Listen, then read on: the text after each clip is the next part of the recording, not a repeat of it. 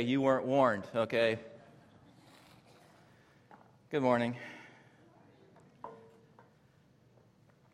Today, I'm going to be, be honest, I'm going to ask a lot of questions.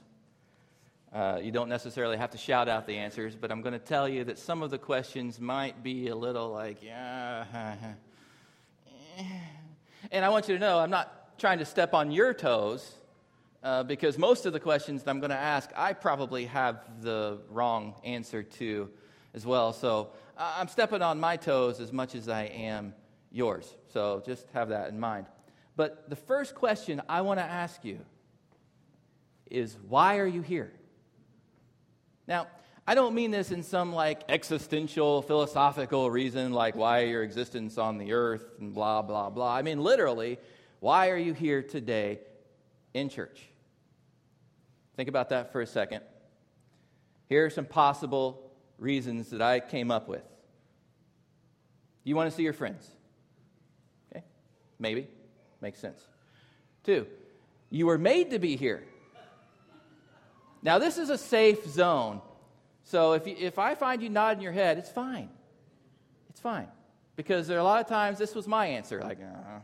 so guys, ladies, whatever, kids, be honest here, it's fine. Besides, we all know anyway, most of us. So maybe you were made, your parents, your spouse, your husband, wife, etc. Maybe you had a wilder Friday, Friday or Saturday night and you're trying to make amends. Right? It's a possibility.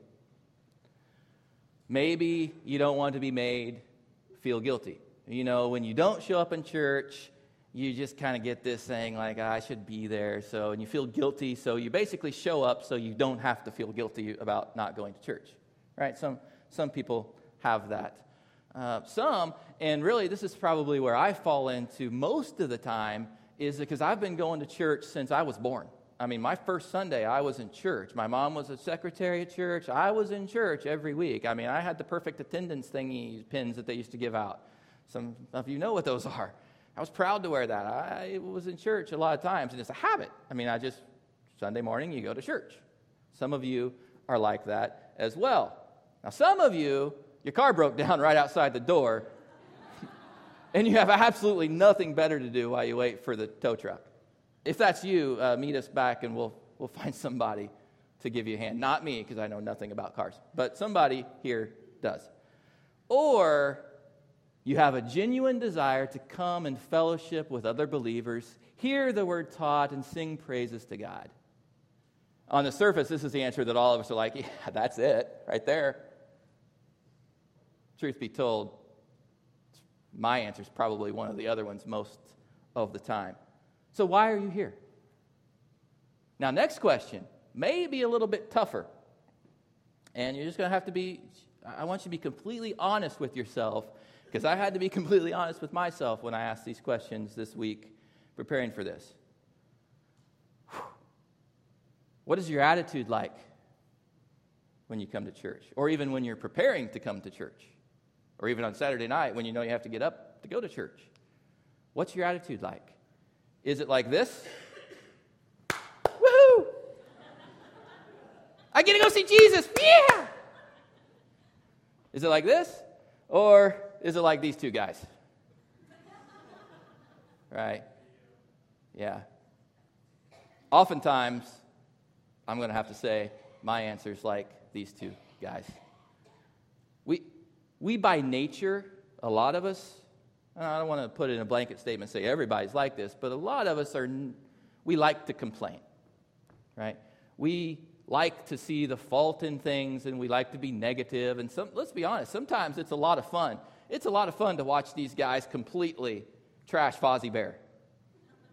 And, and some of you are like, who's Fozzie Bear? And that really breaks my heart. right there. Uh, anyway. But we're negative people. We like to complain. I mean, when you come into this building on Sundays, some of the things you hear the lights are too dim, the music's too loud, sermon jokes are too stupid, not mine, Mark's. The slides don't change enough or fast enough. The slides are wrong. We're singing the wrong words. I don't like drums or guitars or electric guitars. By the way, I love that version of How Great Thou Art. Yeah, love that version.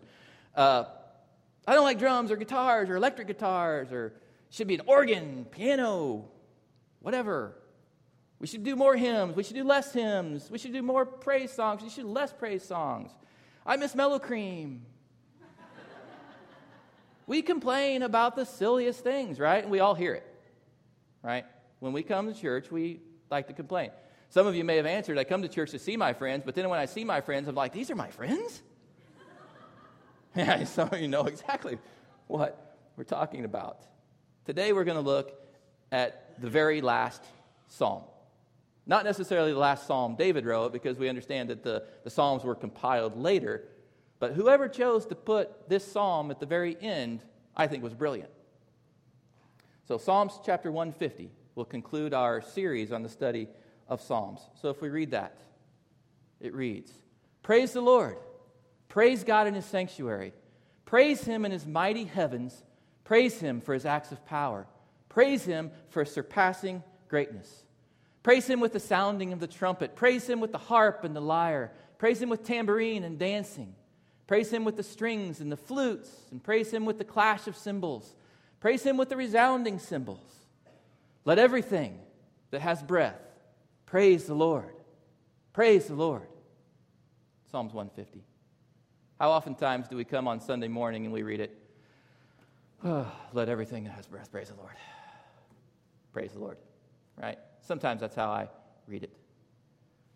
But this idea of praise, what, what, what does it mean to you?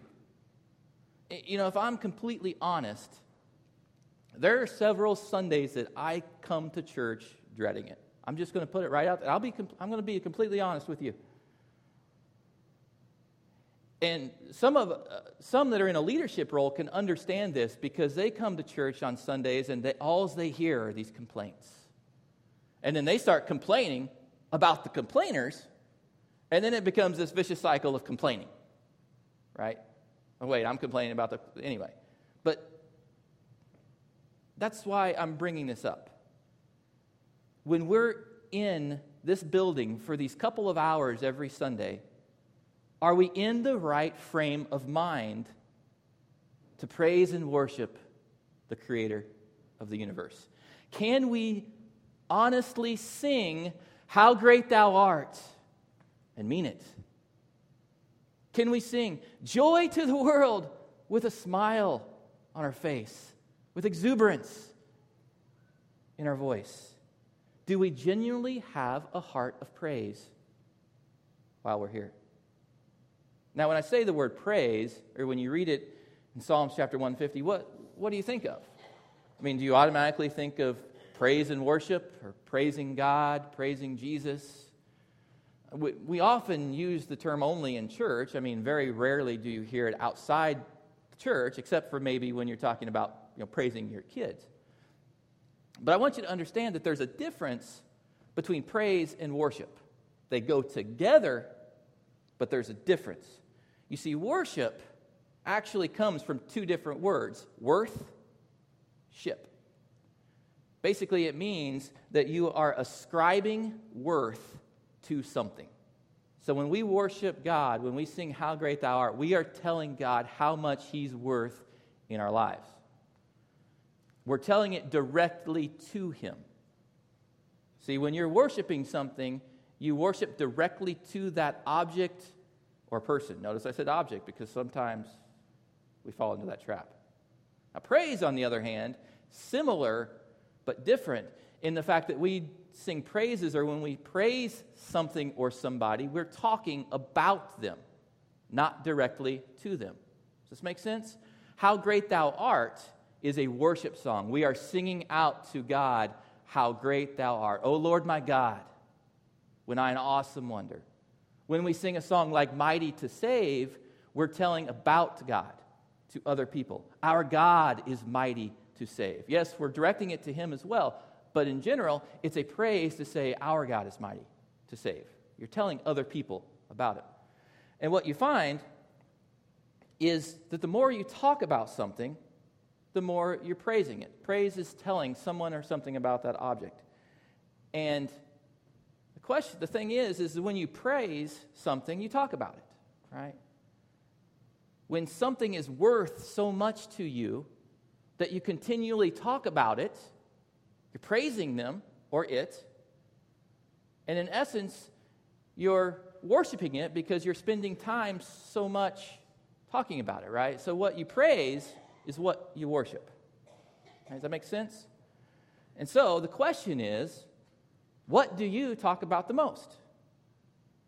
Now I was going to say, what do you talk what did you talk about the most this week, but this week is a bad example, so we're just going to skip that, okay? What do you talk about the most in general? Okay? And I'm going to be completely honest. When I think, oh, what are the things do I talk about? When I go to work every morning, what do I talk about? Okay? With my friends, my coworkers, when I go out and, and for dinner, you know, what do we talk about? Of course, talk about my family, my wife, and my kids, which I love dearly, right? I talk about them. But let's be honest, most of the time I talk about other stuff. And it depends on the season for me completely. I mean, I talk about Notre Dame football when it's football season. I talk about Notre Dame basketball when it's basketball season. Ladies, I'll give you props too, girls basketball, because Notre Dame basketball women are far better than the boys most of the time. So, talk about the Colts, talk about our favorite restaurant or local favorite, right? Micah's not here. I'm, I'm going to miss him. He's going to love this. Talk about your favorite fitness activity currently. talk about your favorite TV shows. That's a great TV show. But what's funny is in our family, uh, we're, you know, we're a male dominant family. That's not right. That did not sound right. I don't mean that. Okay. We have four bo- we have four males in our house and one female, plus the dog. Uh, but most of our time is spent on the Food Network. And one of my favorites, Cutthroat Kitchen or Chopped. You ever see Chopped? Man, that's awesome. They get this basket of like these weird ingredients like beef tongue and you got to make something fantastic out of it. It's great. We love uh, to watch the Food Network. You know me. You know me well. You know what I love. And did you know this week, I believe it was Wednesday night or Thursday night, the Cardinals came from behind to win in the eighth inning. Remember that? Yadi Molina hit a triple. Remember that? yeah. All right, fine. The Cubs that same night came back, they came back to win too.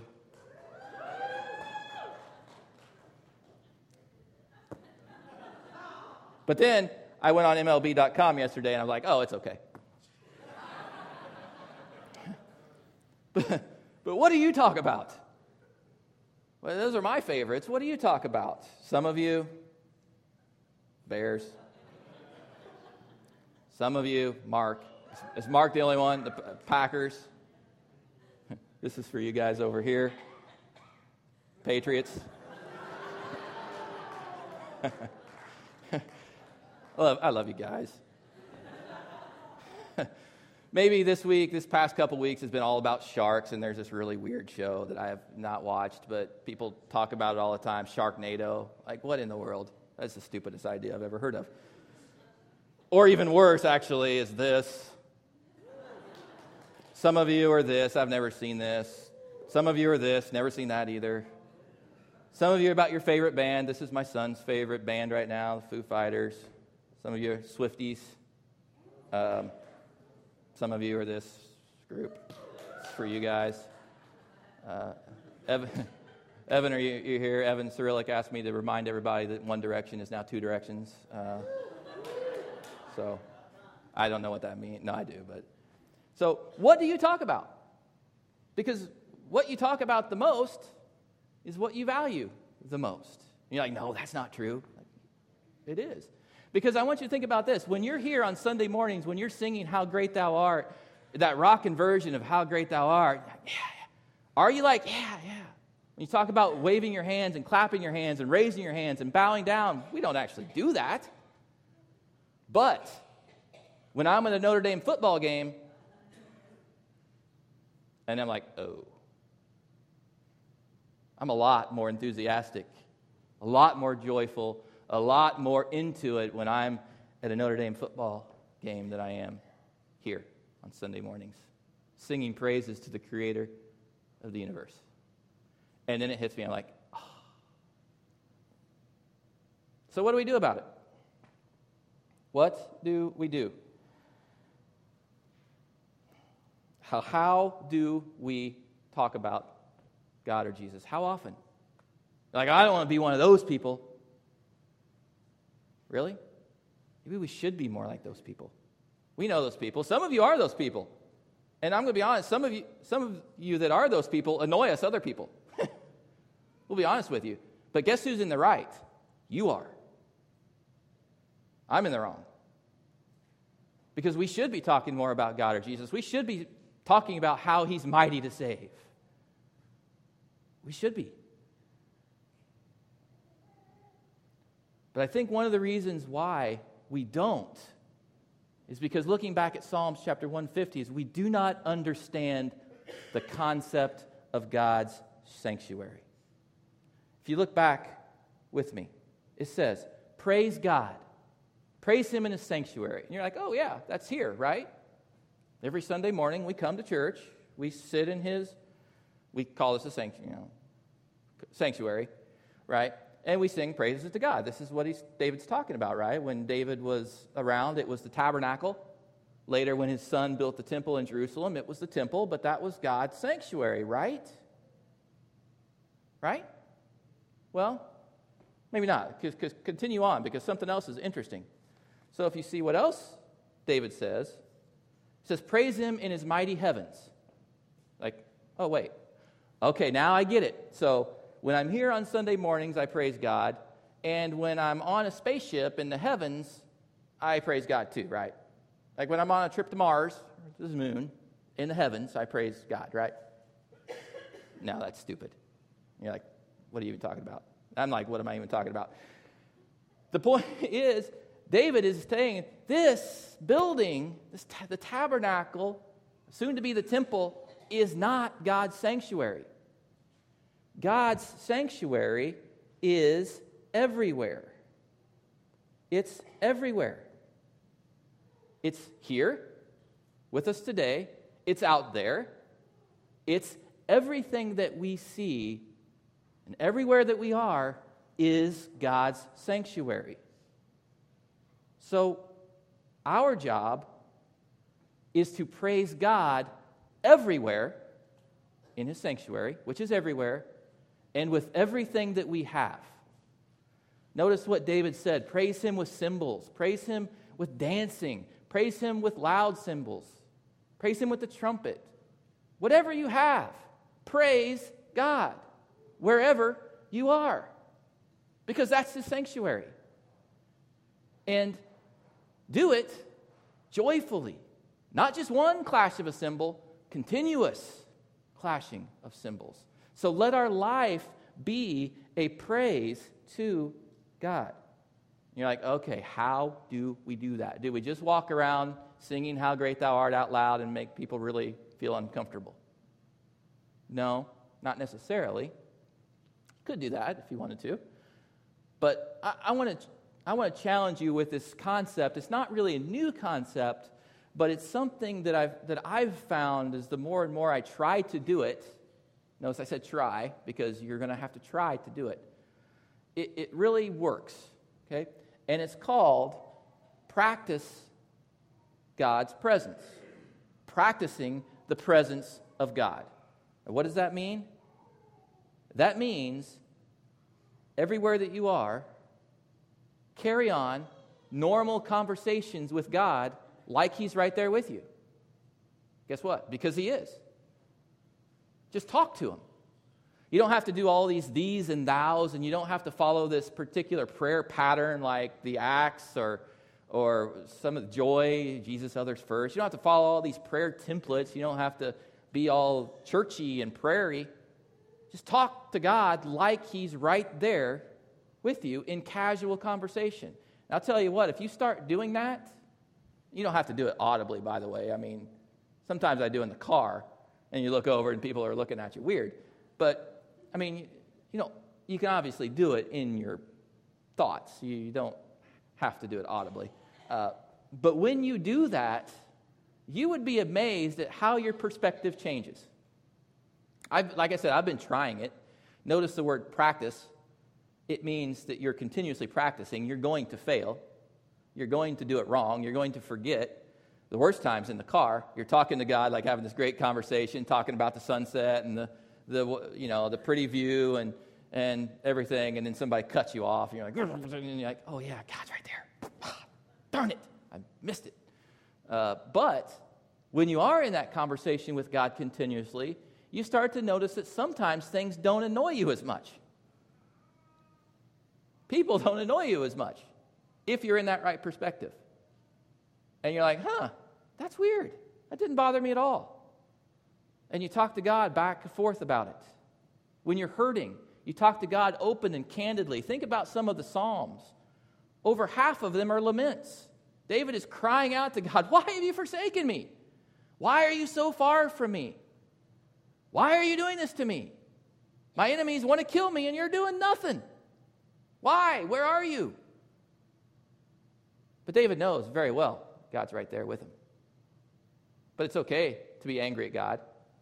It's okay to share your concerns with God because God is big enough to handle it. I want to tell you a quick story about a man.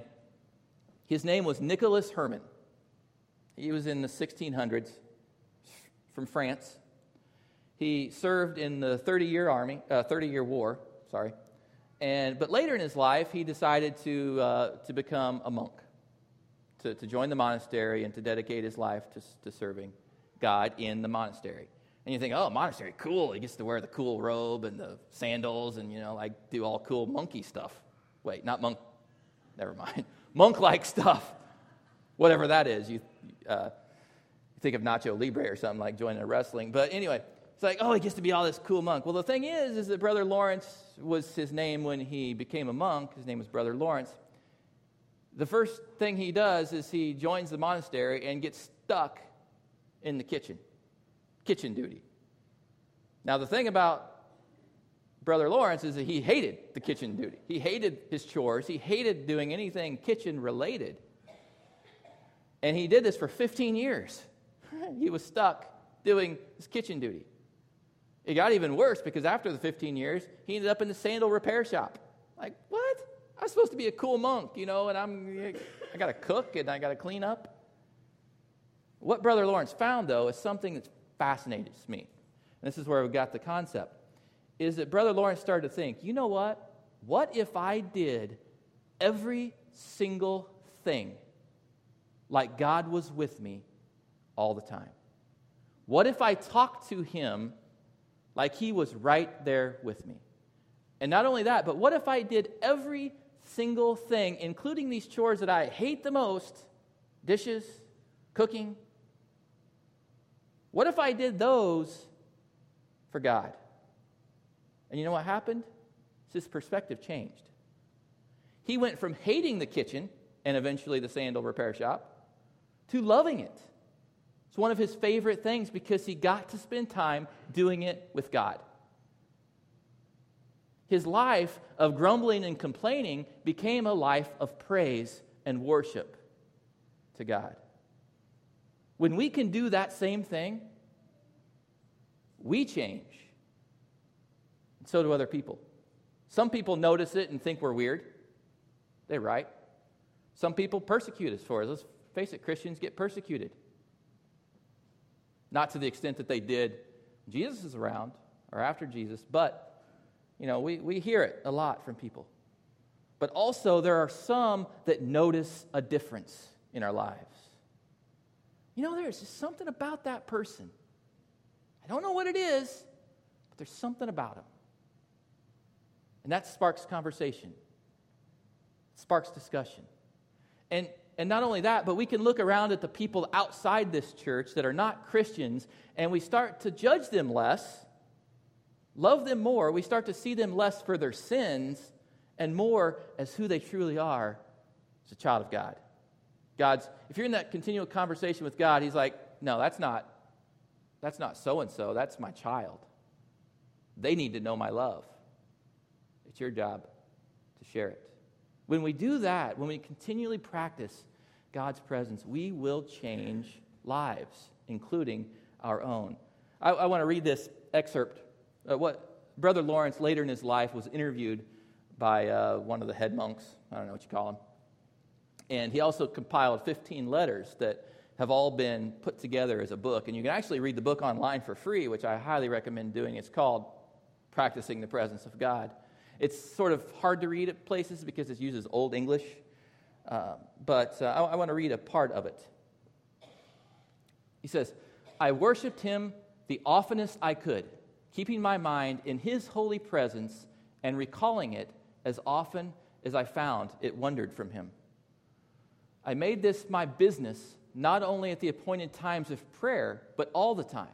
Every hour, every minute, even in the height of my work, I drove from my mind everything that interrupted my thoughts of God. When we are faithful to keep ourselves in His holy presence and set Him always before us, this hinders our offending Him. And doing that may displease Him. Oops. It also begets us, listen to this, to a holy freedom. You ever think about that? You think about spending more time understanding that God is with us as freedom? It also begets in us a holy freedom, and if I may so speak, a familiarity with God where when we ask, He supplies the graces we need. Over time, by often repeating these acts, they become habitual, and the presence of God becomes quite natural to us. When we do that, it becomes natural. I want to answer two questions quickly. First off, you're like, what if we fail? What if we mess up? You're going to. Like I said, it's practicing.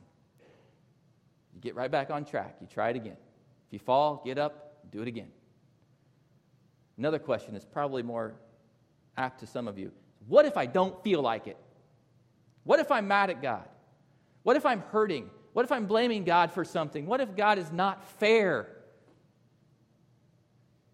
My answer is the same reason why Psalms chapter 150 is at the very end of the Psalms. It's not a psalm of lament, it's a psalm of praise. My answer is do it anyway. Complain to God. Tell him you're hurt. Tell him your feelings. He's big enough to take it. But what happens is when you put your hurt on him,